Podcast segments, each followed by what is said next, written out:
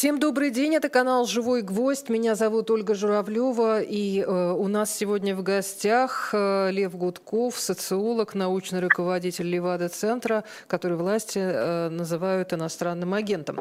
Здравствуйте, Лев Дмитриевич. И, э, добрый день. И вы знаете, у нас уже есть некоторые реплики и э, вопросы, и вот пишет один из наших зрителей, э, ну, так сказать, философски, а вы и философ тоже. Чтобы изменить мировоззрение россиян, Россия Россия должна стать большим Белгородом, так как это произошло с немцами в 1944-1945 годах, надо побыть в шкуре своих жертв. Я на самом деле э, хотела вас спросить не, собственно, о вот таком мировоззрении, о том, что происходит э, для Белгорода, а что для остальной страны. А я хотела спросить о том, насколько вообще можно оценивать страну в целом. Потому что э, Белгород или Курск или Воронеж наверняка отличается по представлению о, об окружающей действительности от Якутска или Москвы или Петербурга и так далее. Так ли это?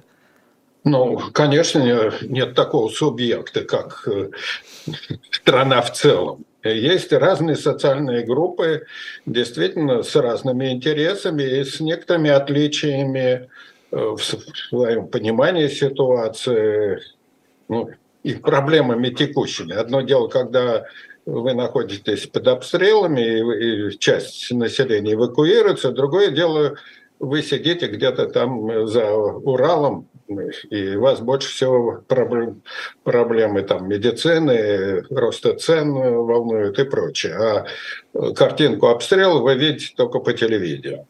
Это разные, конечно, ситуации, с одной стороны. Но с другой стороны, есть э, общее поле представлений, которое задается школой, э, пропагандой, СМИ, э, работой, инерцией культуры, которая складывается не одно десятилетие.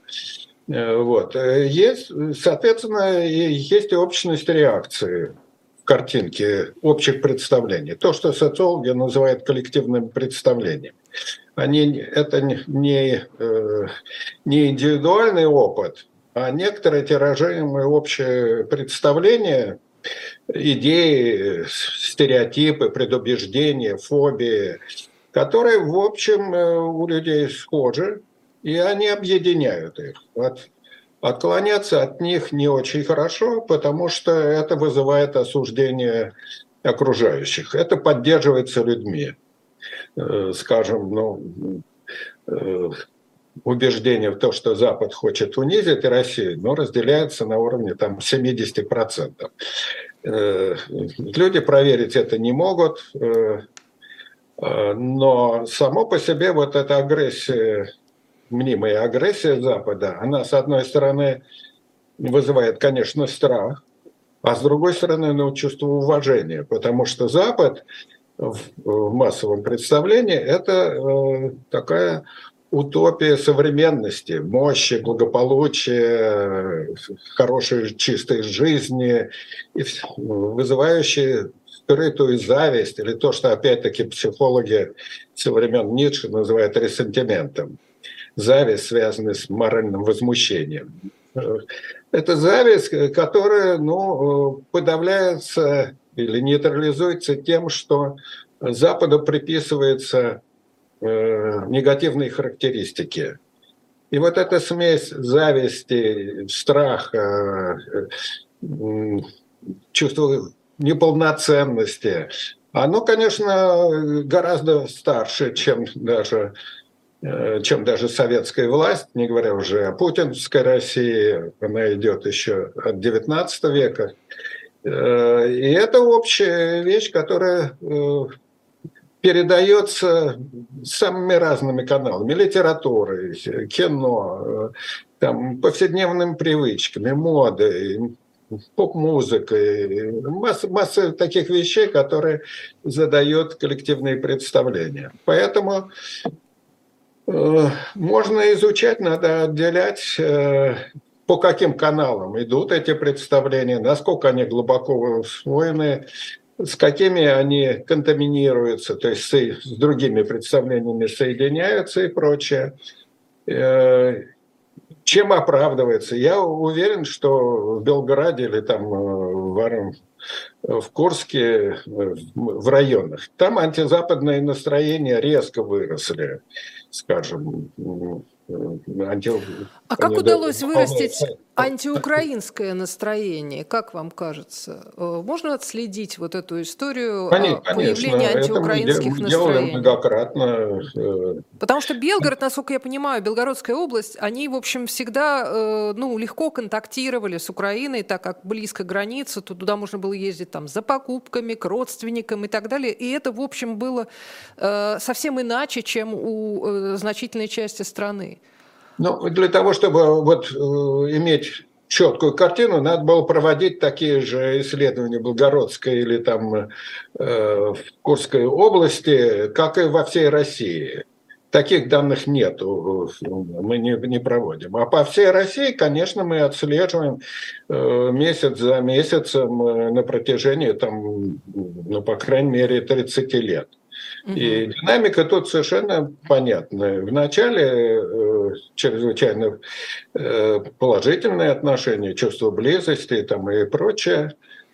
Э, хотя подспудно, конечно, все антиукраинские такие предрассудки, э, они стереотипы, они сохраняются. Ну, такие из анекдотов, да, вот э, жадность, там, сало в шоколаде, вот эти вот какие-то такие. Ну, хохлы, да, угу, угу. хохлы, старшина украинской в армии. Да-да-да, хитрованы вот такие. Персонажи, угу. да.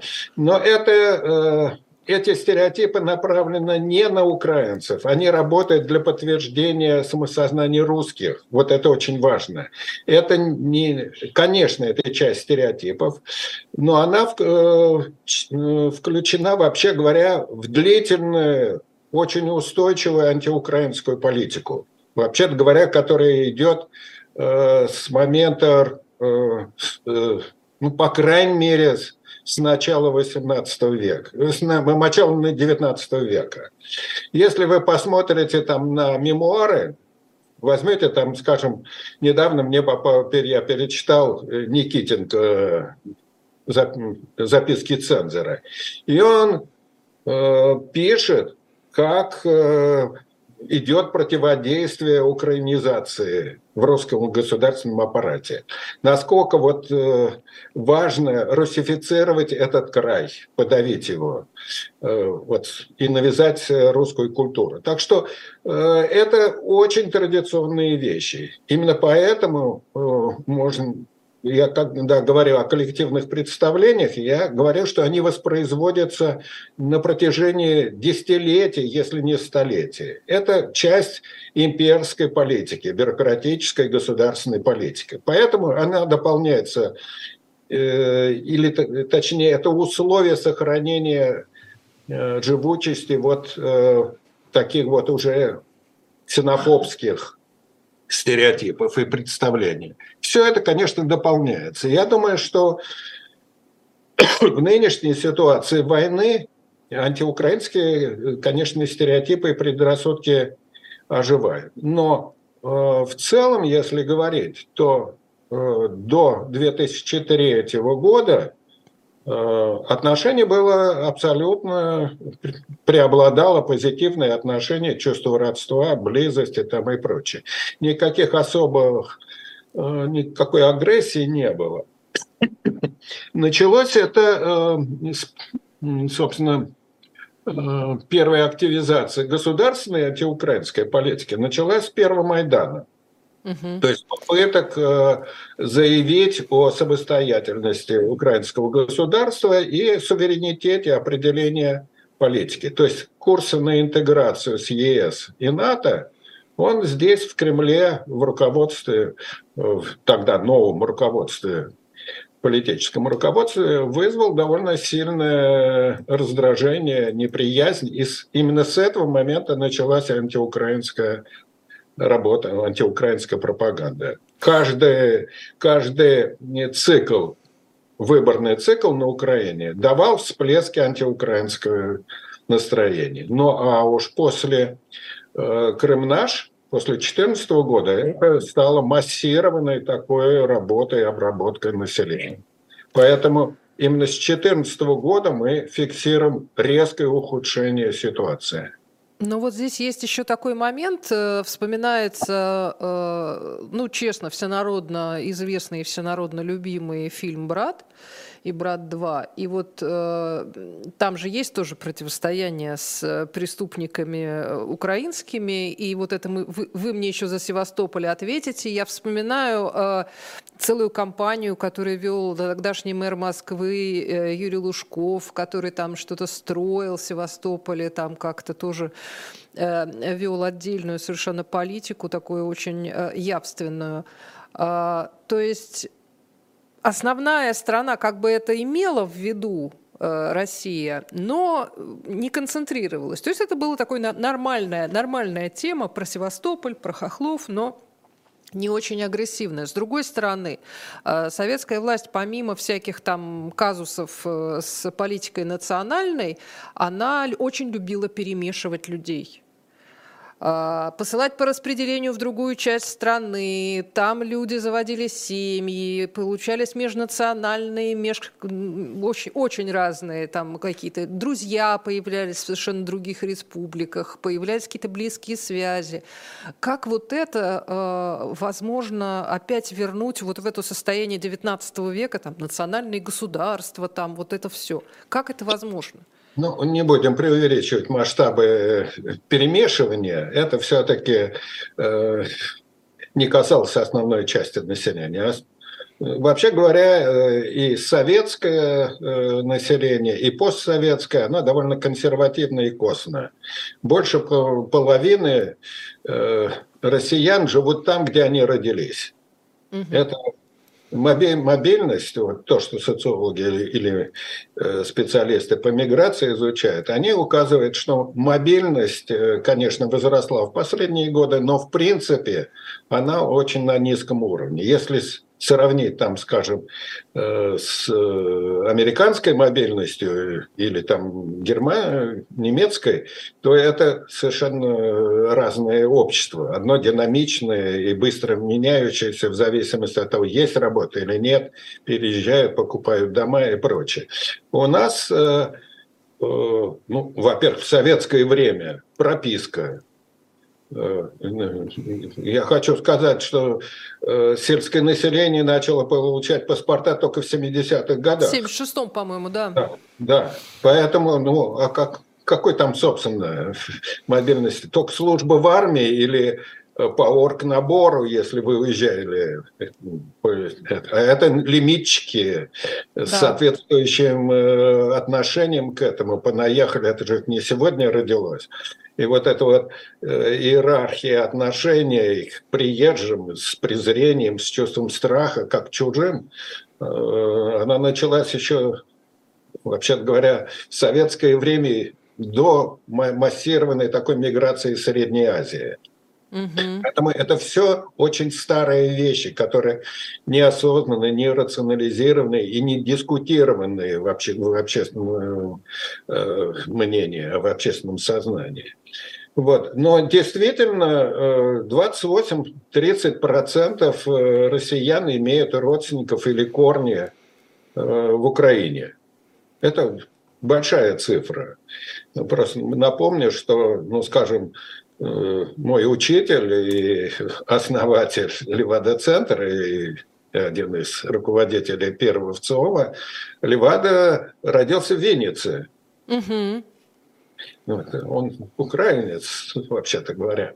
Так я вот как раз об этом, о том, что э, копни в любую сторону, протяни руку, и ты встретишь либо украинскую фамилию, либо, про, э, либо родина на э, территории современной Украины, э, либо еще какие-то связи, и как можно вот это вот разделить э, мгновенно, э, это я не могу себе представить. Для этого нужны специальные усилия. Э, предрассудки, настороженность, э, стереотипы в отношении других этнических групп, они существуют, и это, ну, условно говоря, нормальная или естественная вещь.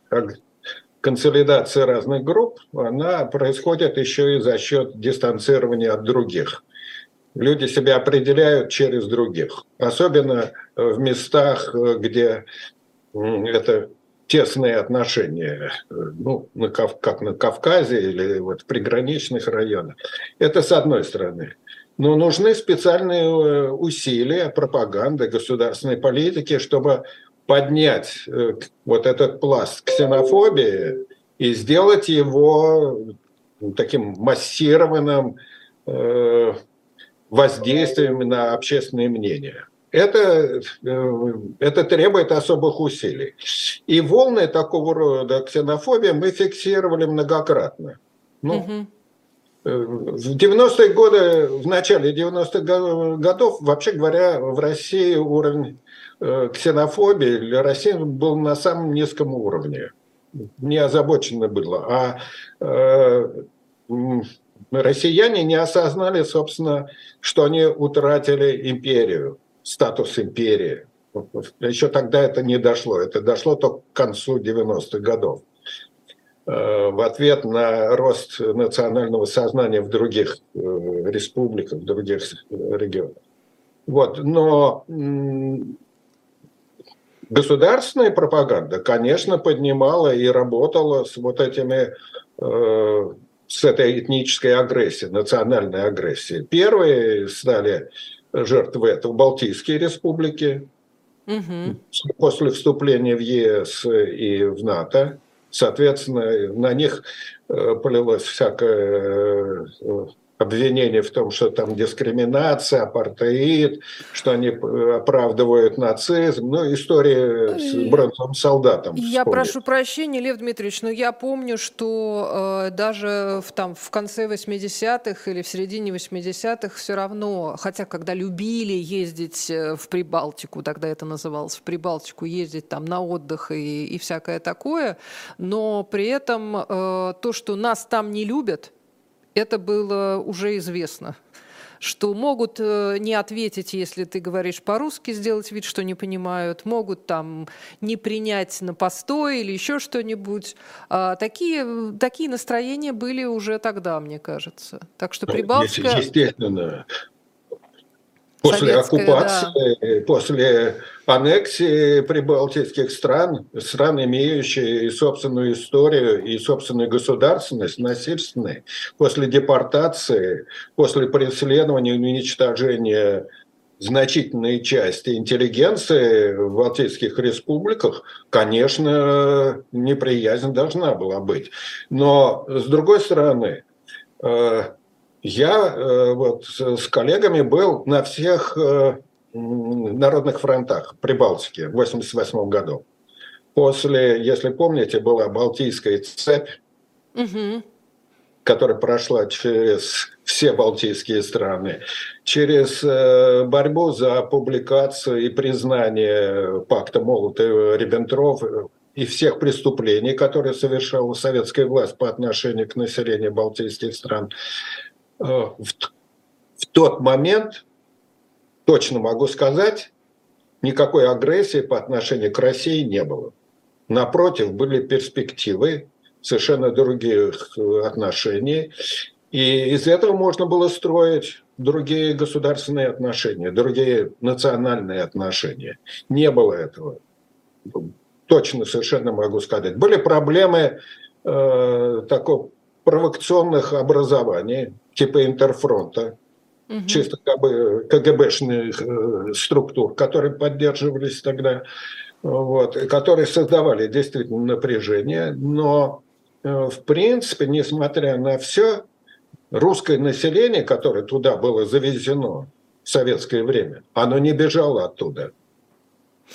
Это Оттуда то... не выезжали, в, отли... в отличие от Средней Азии и Кавказа, откуда шел действительно реальный поток э, беженцев, э, вытесненных оттуда.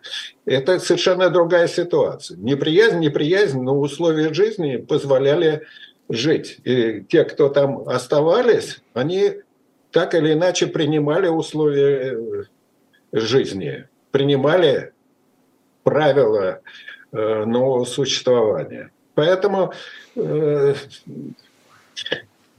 не надо чесать больные места, а лучше договариваться, обсуждать их с ним и вырабатывать какие-то общие нормы жизни. Но наша власть действительно проводила чрезвычайно провокационную и агрессивную политику. И, и создавая вот это вот чувство обиды и враждебности, ревности по отношению Э, к тем странам, народам, которые вышли из Советского Союза, особенно Балтийского, и те, которые вступили. И э, э, проводя вот эту вот такую демагогию, демагогическую э, практику, политику информационной работы. Тут даже, понимаете, дело даже не в этническая ксенофобия, она не очень была важна. Сколько за этим стояла задача дискредитировать э, ценности демократии, правового государства, Запада. И это удалось. Mm-hmm. Вот это удалось. Потому что э, в 90-х годах, я могу сказать, э, почти половина населения хотела бы не просто нормальных отношений Запада, а более тесной интеграции. Вступление там в каком-то э, виде в, э, в Евросоюз, Союз, да. в НАТО, угу. да, и прочее, прочее. Не было антизападных настроений. Это результат длительной такой систематической обработки общественного мнения. А вот э, проводится ли сейчас? Я вот так получилось, что перед эфиром э, читала несколько просто подборок новостных, касающихся опросов, социологии и так далее. Нашла сразу несколько публикаций, почему нельзя доверять соцопросам э, в это время. А, там, во время войны, во время вот каких-то, значит, таких э, э, критических обстоятельств, почему э, соцопросам там не доверяют, или почему им не стоит доверять, или как-то еще.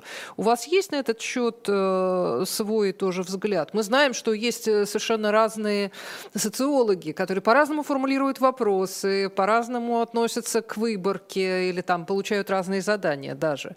А не то, не то слово, как у меня есть, поскольку это меня вживую занимает, занимает и задевает. Э, ну, это довольно интересные проблемы с точки зрения вот э, нашего состояния.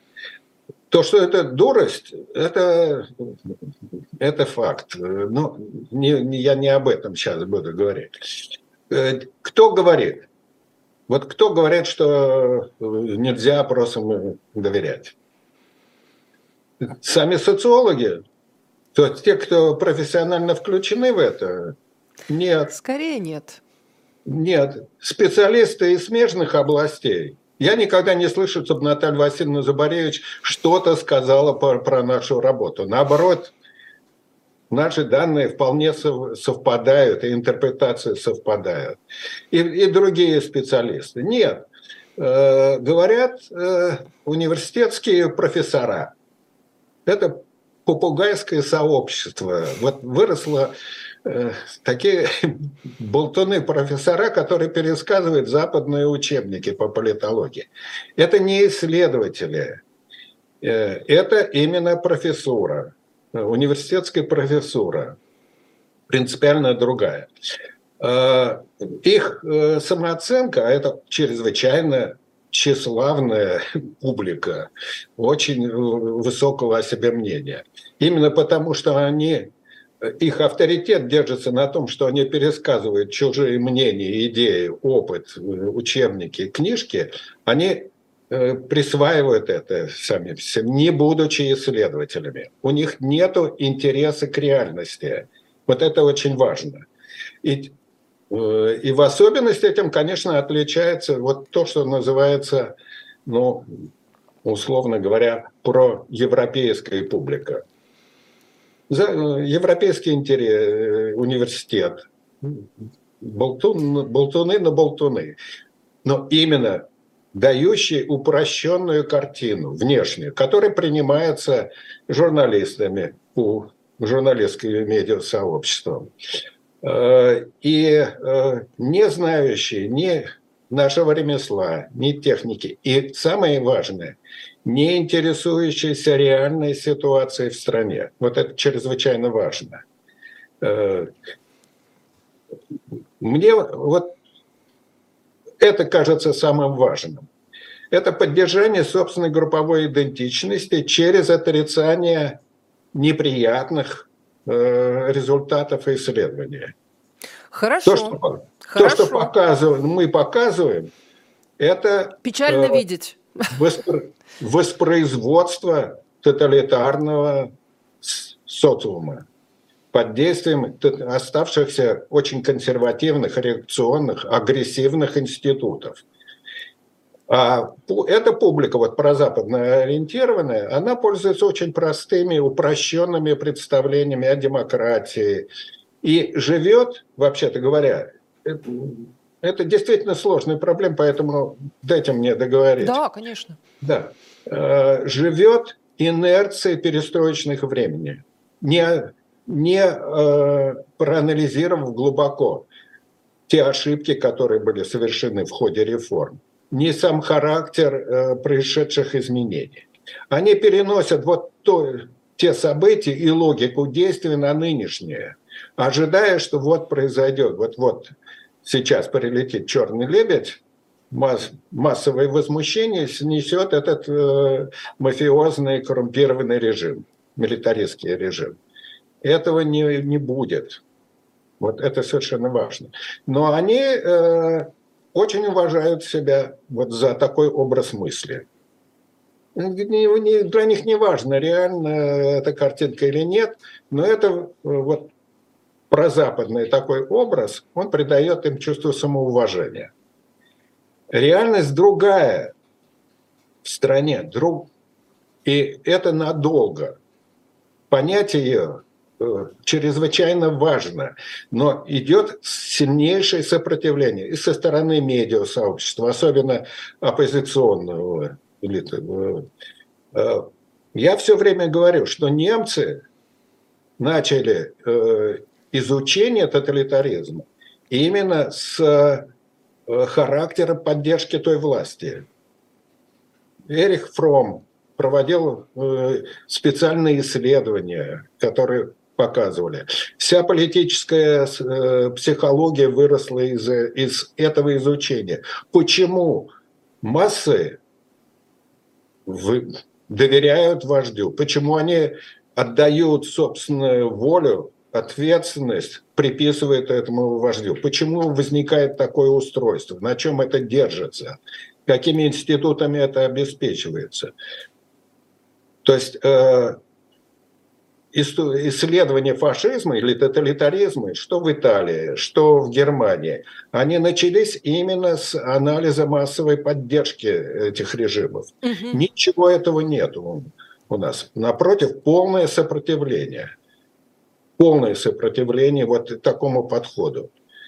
Это э, важно э, только они не понимают, что они воспроизводят самые массовые, вот эта публика, а она действительно такого рода настроения очень широко распространены, недоверие к социологии, дискредитация социологии очень широка, и тут ничего не... Отчасти это заслужено, потому что в ЦОМ или ФОМ государственные структуры действительно дискредитировали дисциплину. А академическая социология, ну, настолько серая и сервильная, что действительно от нее не исходит никаких импульсов э, к пониманию. Но, так тем, что... но тем не менее, мет, методы самой науки и э, честная работа э, по этой методологии может показать реальную картину, даже ну, в конечно, таких обстоятельствах. Да. Конечно. Она ставит проблемы, над которыми надо думать. Она показывает в каком-то смысле зеркало общества. Но когда смотрят в это, это не я, это какая-то карикатура, обезьяна там какая-то. Ну, мы с вами здесь сделаем небольшую паузу, а потом попытаемся вглядеться в, эту, э, в это лицо, э, если, если позволите. Я только хотела наших э, зрителей и слушателей обратить их внимание на то, что на shop.diletant.media есть, э, есть еще чем поживиться в плане, э, в плане интересных э, книг, проверенных временем, я бы сказала, потому что коллекционные издания из серии «Литературные памятники» есть в магазине «Дилетант». Это вот это классические, классические книги однотонные с скромной золотой надписью. В общем, все как полагается. Письма к сыну Честерфилд, скорбные элегии и письма с понта Овидий. С понта, а не фронта, обратите внимание. А, мемуары Комин, а, Камин даже, я бы сказала. А, письма об изучении и пользе истории Бельнгброк. А, византийские легенды, застольные беседы Плутарха, тоже, по-моему, прекрасно. В общем, еще больше а, подобных изданий, которые а, даже просто подержать в руках уже как-то чувствуешь себя умнее. А уж если вы приобретете наш шоп «Дилетант», то а, мы почувствуем себя увереннее в завтрашнем дне, потому что часть средств а, пойдет на развитие живого гвоздя. Заходите на шоп «Дилетант», посмотрите, что там еще есть, потому что э, журналы еще, по-моему, остались последние Э, дилетанты. И э, есть еще какие-то книги, возможно, которые, вы, которые вам необходимы, либо вам, либо кому-то в подарок. Так что, пожалуйста, э, регулярно туда заглядывайте. Если вдруг вы захотите, мы оставим автограф, и те сотрудники «Гвоздя», которые находятся в Москве, с удовольствием поставят там свой отпечаток пальца или подпись, или что-то еще, чтобы вам было приятно и чтобы книжка была еще более уникальной. Мы возвращаемся к разговору с социологом Львом Гудковым, э, научным руководителем Левада-центра, который э, власти обзывают всякими последними словами и называют иностранным агентом. А, давайте посмотрим все-таки, Лев Дмитриевич, даже вот при тех условиях, э, какие существуют, даже при тех дискредитирующих социологических практиках, когда ты отвечаешь на вопрос, например, что там, не знаю, не будешь голосовать за такого-то на выборах, говорят, ой, а сколько вам лет? Вы нам не подходите будете, или еще что-нибудь. Это на самом деле дискредитация, ну правда же, потому что э, если возраст и пол вам не подходят, то вы сначала его спрашиваете, а потом уже задаете вопросы. Ну, Но это не так. Это, это, опять-таки, это не так. Да?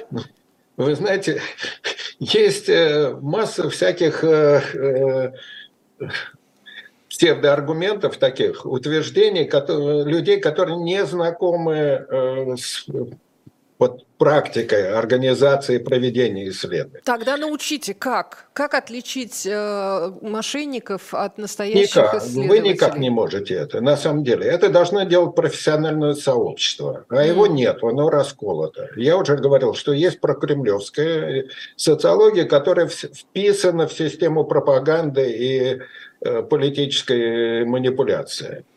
Э, и есть академическая социология, которая ну, то ли жива, то ли нет. Э, в какой-то степени она действительно э, пытается работать на Кремль, но не, не очень.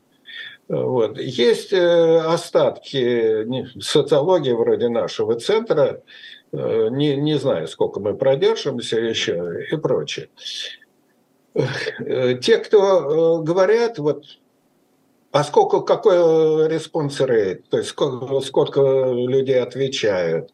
Или, ну, неужели э, вы действительно будете говорить по телефону, э, там, поддерживаете вы войну или не поддерживаете, нравится вам Путин или не да нравится? Больше вам прочее. скажу, городского телефона уже у многих нет, кто мог бы что-нибудь интересненькое сказать. Вот, во-первых, мы не, не опрашиваем по телефону, это раз. Так, это важно. Так. Вот, это важно. Во-вторых, для того, чтобы говорить о респонсе рейтинге, надо сравнивать это с другими странами, с другими, э, с другими, с другой ситуацией просто. Я хочу сказать, что у нас э, вот, достижимость, это более точное э, понятие, оно примерно такое же, чуть пониже, чем в Западной Германии, выше, чем во Франции и в, Соединенных, и в особенности в Соединенных Штатах. Это массовое явление перепр... пере опрашиваемость населения. На фоне э, всяких других рекламы, жуликов, спама там, и, и прочего, действительно люди устали и э, отказываются говорить. Но не по политическим причинам. Э, тут друг, другое другие механизмы. Но социология строится на том, что вы важно выдержать принцип случайного отбора. Угу. Тогда n плюс 1, неважно, попадает в выборку или нет, важно именно вот этот принцип выдержки случайного отбора. Тогда, если вы правильно построите э, схему опроса, организацию выборки, организацию исследований, то вы получите э, более или менее это не абсолютно точные картины, тут не надо, э, никаких надежд нету. Э, но какое-то представление о массовых умонастроениях. Если вы последовательно это проводите, вы получаете динамику, она более важна, чем отдельные там формулировки и прочее. Конечно. Как бы я не относился там к кремлевским службам, э, с их манипуляцией, там, жульничеством и прочее, прочее, но тренды у всех э, служб, вне зависимости от политических установок, они примерно совпадают и показывают рост мобилизации, Э, усиление поддержки, спад, усталость и прочее, прочее. На это надо обращать внимание. Это раз. А второе, это, конечно, анализ, что за этим стоит, что это означает. Вот с этим очень плохо, потому что наша э, страна, наше общество, в том числе и образованное, дико неразвитое. Дико неразвитое. Это непреодоленное варварство, я бы сказал. Только-только начинающие чего-то такое э, осознавать о себе. Ну, категорически не желающие слушать ничего неприятного. Вспомните, какой скандал э, возник вот от обвинений в имперскости. Да. Да. Ну, принять аргументы другой стороны, людей, которые смотрят на нас со своими обидами, со своими комплексами. Это принципиально важно. Они видят то, что люди у нас в стране не хотят видеть в себе. Но это, но это существует. И спесь великодержавная, и неуважение к другим, и к самим себе, кстати говоря.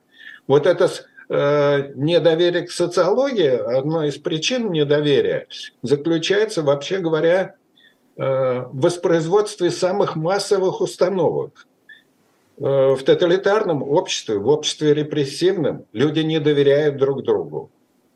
У нас, если сравнивать по, по а мы ведем уже там 30 с лишним лет международные такие сравнительные исследования – в том числе и по межличному и институциональному доверию, Россия находится в самом конце списка стран с самым низким уровнем доверия к людям. Это вот э, настороженность, готовность э, к межличностной агрессии, она чрезвычайно высока. Уровень, вообще-то говоря, агрессивности в обществе очень высок он снижается в последнее время, действительно, несмотря на войну.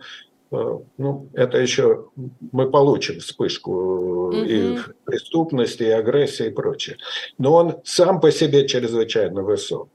Показатели самоубийств, а это очень важно, сердечных заболеваний, стрессов, преступности в России очень высоки. Когда-то она даже лидировала довольно долго по уровню самоубийств. Вот эта вот автоагрессия, она чрезвычайно важная вещь. Это связано с недоверием и прочее. Поэтому эксплуатация этого как бы образованным сообществом и, и утверждение на этом, работать от противного, это очень такой расхожий и популярный прием. Э, на этом многие сделали карьеру, как э, Гриша Юдин. Мальчик, который я знаю с детских лет. Вот. Тенденция к упрощению, работы на, на негативизме таком, на снижении, на банализации, это э, очень характерная вещь для российской культуры. Ну, я не, вы не случайно вспомнили «Брат 2»? Да. Но а если взять всю литературу последних там 20 лет, то это плач, скулеж такой о развале, о агрессии. Возьмите Сенчина романы или там... Э, Поэтому ну, я читаю Диккенса и Пруста. Ну, именно, да, да. Но э, поток литературы, основной тон именно это. Начиная от Кабаковского, там, «Беглеца», Угу. И, и ну, тут целый ряд этих самых. Э, у нас вот еще есть это... Сорокин. У нас есть, а? у нас есть Сорокин, у нас есть Пелевин, у нас есть много всякого интересного. Ну, если вы разберете по Пелевина или там Сорокина, вы увидите тот же цинизм, только уже в оккультуренных таких формах. В принципе, это то же самое. То, что угу. «Брат 2» или очень талантливый, на мой взгляд, как диагностик. Вообще говоря, искусство тоньше, чем социология. Оно более ранняя диагностика дает. Но с этим мало кто работает. Кто, кроме поверхностной критики, кто разбирается с фильмами Балабанова? «Груз-200» там и прочее, прочее. А ведь это э, картина массовой психологии. Отсюда не случайно такой успех. Люди опознают себя, ну и отчасти оправдывают это. Ну надо же как-то себя оправдывать. Именно. именно. Это же очень психологически не, необходимый э, да. момент. Да, поэтому вот надо видеть это вот усилия самооправдания, в том числе и в отношении к войне, в агрессии этого на нас нападали. Как Путин говорил, если бы мы вынуждены, нас вынудили, угу. но все равно бы на нас напали, но мы вынуждены отвечать. Это вот типичная рационализация собственной агрессии. Еще проще она была в анекдоте. Он первый дал, я первый дал сдачи. Ну да. А можно вас еще попросить, э, э, Лев Дмитриевич, э, вот Николай Иванов, например, пишет вот такую, такую сентенцию. В России живут две диаметрально разные группы существ. Телезрители и не телезрители. Социология должна быть различной. Так ли это? Ну, в какой-то степени, да. Одна из наших очень ранних и давних статей э, с Борисом Дубиным, она называлась «Общество телезрителей». Угу. Идея там была очень простая, что э, слабость самоорганизации общества, подавление ее, разрушение, она оборачивается тем, что структурирует коллективное сознание только тотальные институты, в том числе и телевидение. Это еще было до собственно, вот э, полного такого развертывания пропаганды. Это статья, где, если не ошибаюсь, 2001-2002 угу. года. Вот. А вот, кстати, конечно, эту тенденцию э, вы изучаете из года конечно, в год, да? Ну, вот конечно, куда, куда да, кренится да. Э, общество? Вот от телевидения да. отходят, э, куда переходят, э, что меняется в, в Были этих большие людях? надежды, что вот партия интернета и партия телевидения. Да, ну, условный и YouTube раз... и условный телевизор, да. Да, да. развитием э, интернета мы получим ну, некоторые альтернативные информационные поля и прочее. А, безусловно, различия есть. Безусловно, различия есть, особенно там, если брать YouTube каналы э, или там телеграм-каналы в меньшей степени и телевидение, радио радио полностью контролируется вот Кремлем. Э, есть э, различия, но они не они степенные, они не принципиальные. Безусловно, можно говорить, ну, вот если э, о последних наших исследованиях, опросах говорить, то, конечно, существует две трети аудитории, которая сидит вся на телевидении не, не очень доверяют телевидению, потому что э, 66% получают основную информацию только из телевидения, но доверяют этой информации только 45%. То есть есть большой ресурс сомнения и критицизма. Но это советская привычка. Проверить э, телевизионную информацию люди не могут, потому что она выпадает из, из их повседневного опыта. Невозможно. Э, как, как это вот, если нет альтернативных каналов информации, вы будете питаться там мифами о распятом мальчике, угу. как это в самом начале. Вот. И есть э, примерно 20%, 18-22% более информированной э, аудитории, сидящей на, э, вот, на социальных сетях, на телеграм-канале и прочее. Но есть же еще э, те люди, которые не пользуются телевидением.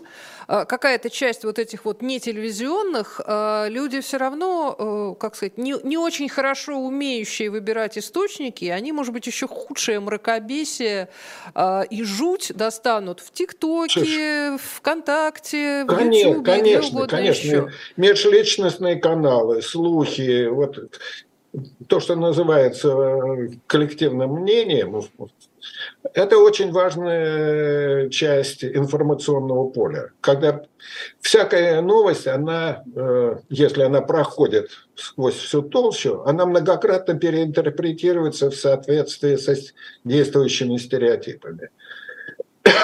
Но я хочу сказать, что и аудитория YouTube-каналов или Telegram-каналов, она неоднородна. Конечно. Там есть и прокремлевские, и эти военкоры, и все, что хотите. Поэтому э, мы имеем дело не с совокупностью частиц, вот отдельных персонажей, а я бы это сравнил с, э, с силовым полем. Мы имеем дело такой э, энергетические поля, если хотите, силовые, магнитные поля или там гравитационные поля. Вот в них и люди существуют. Поэтому э, сейчас э, практически эти две, две сферы, они, они сложились и не меняются. Вот отношение к войне показывает, что э, в телевизионной аудитории практически никаких изменений нет. Это полное контролируемое пространство – пропаганда, цензура. И там ничего не меняется, установки не меняются. Вот в отношении соц... этого меньшинства, примерно 20%, там какие-то подвижки происходят, потому что там больше, больше альтернативных источников, включая доступ ну, к иностранным источникам, которые тоже каким-то образом медленно, но проникают. Западные оценки, ну, в частности, там, скажем, о потерях, э, о э, да есть же, есть же даже и отечественные, простите, источники, которых нет на телевидении. Там да, да, жены да, мобилизованных, да. вот там да. обиженные военкоры, обиженные э, э воюющие и так далее. Те да. самые жены мобилизованных с протестом. То, что не появляется на, на телевидении, оно появляется здесь. Но постепенно идет диффузия информационная. Понимаете, все равно Э, вот именно благодаря межличным каналам какие-то сведения не распространяются. Они не могут быть рационализированы, обсуждены, подвергнуты критической проверке. Поэтому общее состояние – это вот такое настороженного недоверия, что, кстати говоря, и проявляется и в отношении социологии. Угу. То, то же самое. Не, нет желания понимать этого.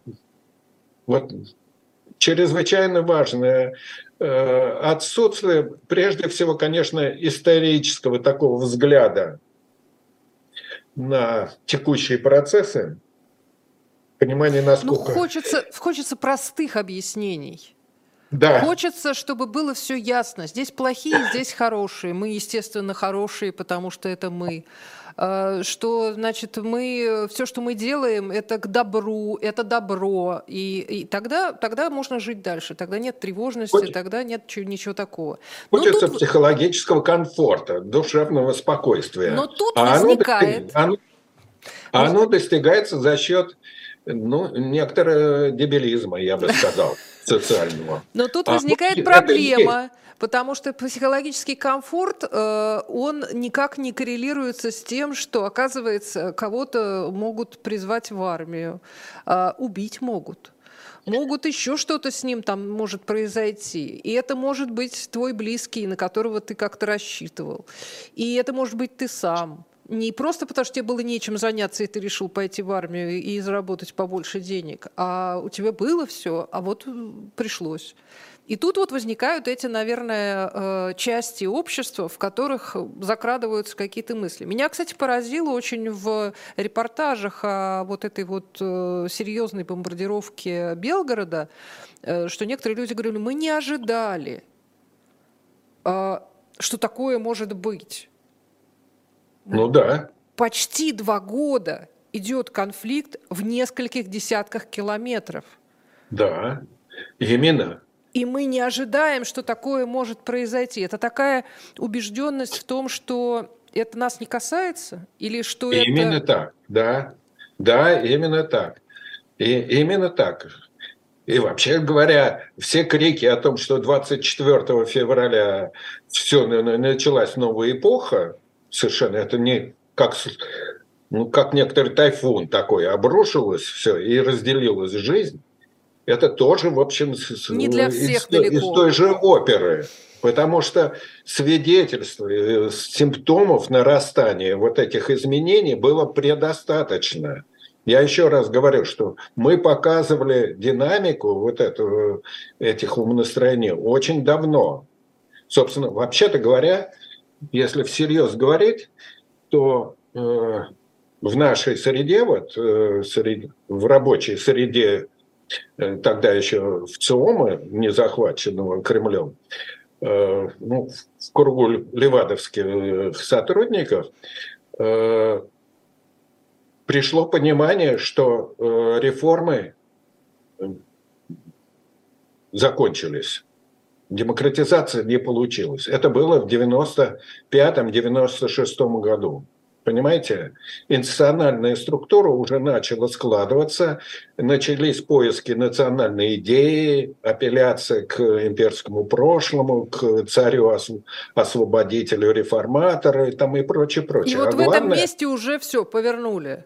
Именно. А главное, что э, демократы использовали недемократические способы решения политических проблем. Когда демократически избранный президент назначает своего недемократически, недемократически назначает преемника, все понятно. Именно, именно. Вот ну, уловить эти начинающиеся как бы симптомы совершенно определенных процессов надо было, если бы у нас была нормальная научная политология или социология, и э, обсуждение этих вещей, не говорить, ой, это все. Э, я 15 лет слышу э, обвинения в том, что я расслеваю публику своим этим, либо торгую пессимизмом. Ах, это вы расслеваете Даю не публику. те, не те mm. данные, э, которые надо, вот. демотивирую людей и прочее, прочее. Если бы было бы у нас действительно некоторое научное сообщество, а научное сообщество это по принципу парламента работает, высказываются разные критические мнения, оценки, проверка тех или иных гипотез. Э, было бы понятнее ситуация, которая складывалась очень рано. И, соответственно, э, ну, она и сейчас еще не поздно, если понимать, чем власть покупает население, почему оно э, дает возможность людям уважать себя таким образом, варварским образом. А скажите, пожалуйста, Лев Дмитриевич, а вот э, мы часто видим какие-то решения да, власти или там, обращ... ну, когда власть явно обращает внимание на какой-то аспект, там появляются депутаты, к чему-то там призывают и так далее. И в последнее время прям хорошо пошли вот эти традиционные ценности. Вот человек вышел, извините, в пеньюаре, он пропагандирует ЛГБТ. Давайте мы его, не знаю, там дважды посадим, третий раз в армию возьмем. И все такое.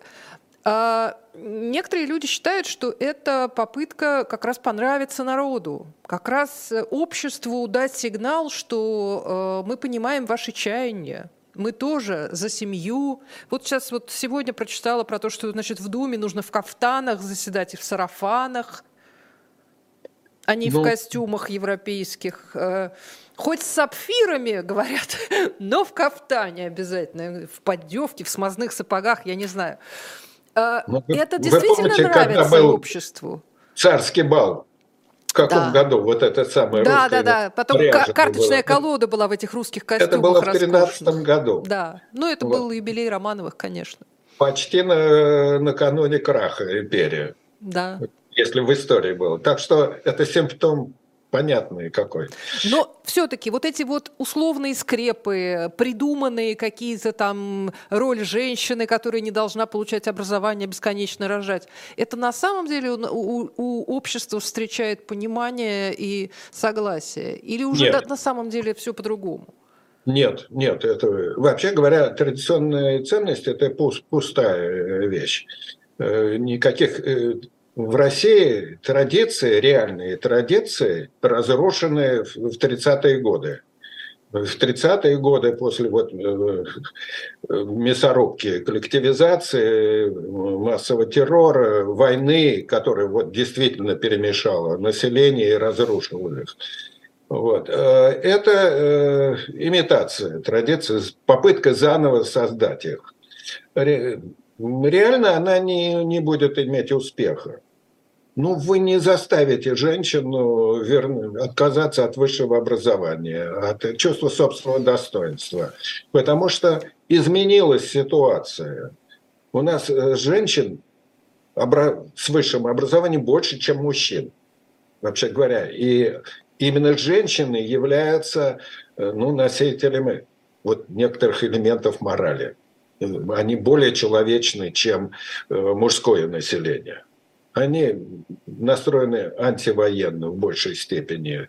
Э, это так. Э, и все ценностные изменения, в том числе и э, принятие новых представлений во, всех сферах, в отношении работы, в отношении полов, распределения семьи, воспитания детей, сексуальных практиков, это идет через женщин, не через мужчин. Поэтому э, давление на женщин, возьмите э, провал церковной политики э, религиозного воспитания. Вначале оно было воспринято очень хорошо, я как некоторая возможность научению добру, любви и прочее. Но когда это превратилось вот в такой долбеж, это вызвало сильную обратную реакцию и провалилось фактически. Э, последние данные о посещении церкви на Рождество вы видите. Как Говорят, ковид, ковид да, виноват. Да, да. да. Поэтому и это провалится точно. Понятно. Только э, оно совпадет э, и с кризисом доверия ко всему режиму, ко всей власти. Рано или поздно это произойдет, безусловно. Спасибо огромное. Лев Гудков был, Гудков был сегодня персонально ваш, научный руководитель Левада-центра, который власти считают иностранным агентом. Меня зовут Ольга Журавлева. В следующем части у нас очередной иностранный агент э, а, Дмитрий Потапенко. А мы э, с Львом Гудковым надеемся еще не раз встретиться в этом эфире. Очень интересно. Спасибо. А, Всего хорошо. Доброго. До свидания.